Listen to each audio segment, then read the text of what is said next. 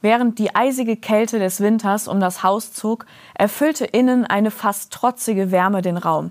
Scheinbar vollkommen unbeeindruckt sah der Diener zu, wie der König die Teile dieses wahrscheinlich wertvollsten Schriftstückes, das es gibt, nahm und in völliger Gelassenheit ein Teil nach dem anderen den Flammen zum Fraß vorwarf. Mehr als ein Buch von My Input. Geschrieben von Nicola Vollkommer.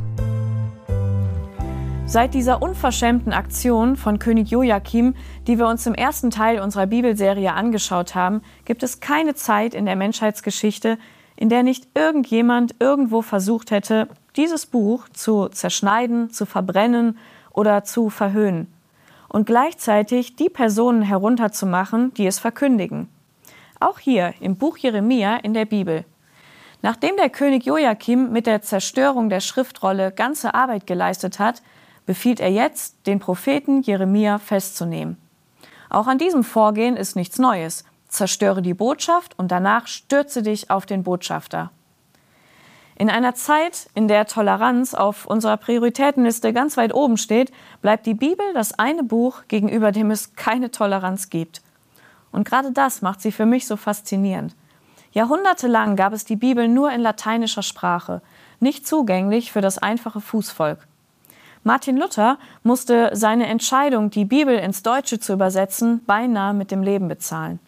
Oder John Wycliffe, ein englischer Bibelübersetzer, wurde dafür auf dem Scheiterhaufen verbrannt. Bis heute kann in manchen Teilen der Welt der Besitz einer Bibel die Todesstrafe zur Folge haben. Heute, in unseren sogenannten aufgeklärten Gesellschaften, gibt es andere Wege, die Botschaft der Bibel zum Schweigen zu bringen. Ganze Hochschulen widmen sich der Aufgabe zu beweisen, dass der Gott der Bibel nicht meint, was er sagt.